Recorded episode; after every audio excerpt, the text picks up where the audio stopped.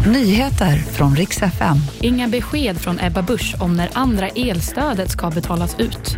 Och efter jordskalven igår, delar av Turkiet har flyttats flera meter. Vi ska börja med regeringens andra elstöd som ska betalas ut till hushållen under våren. Exakt när pengarna kommer, det kan inte energi och näringsministern Ebba Busch säga ännu. Hon säger att hon kommer återkomma under de närmsta veckorna med en exakt tidsplan. Det rapporterar TT. Vi går vidare med jordbävningar i Turkiet där över 5 000 personer har dött och räddningsarbetet pågår fortfarande. Och nu säger Björn Lund, som är seismolog vid Uppsala universitet, att en del av Turkiet har flyttat sig så mycket som tre meter i samband med skalvet. Det första av skalven hade en magnitud på 7,8 och sägs vara det största i modern tid.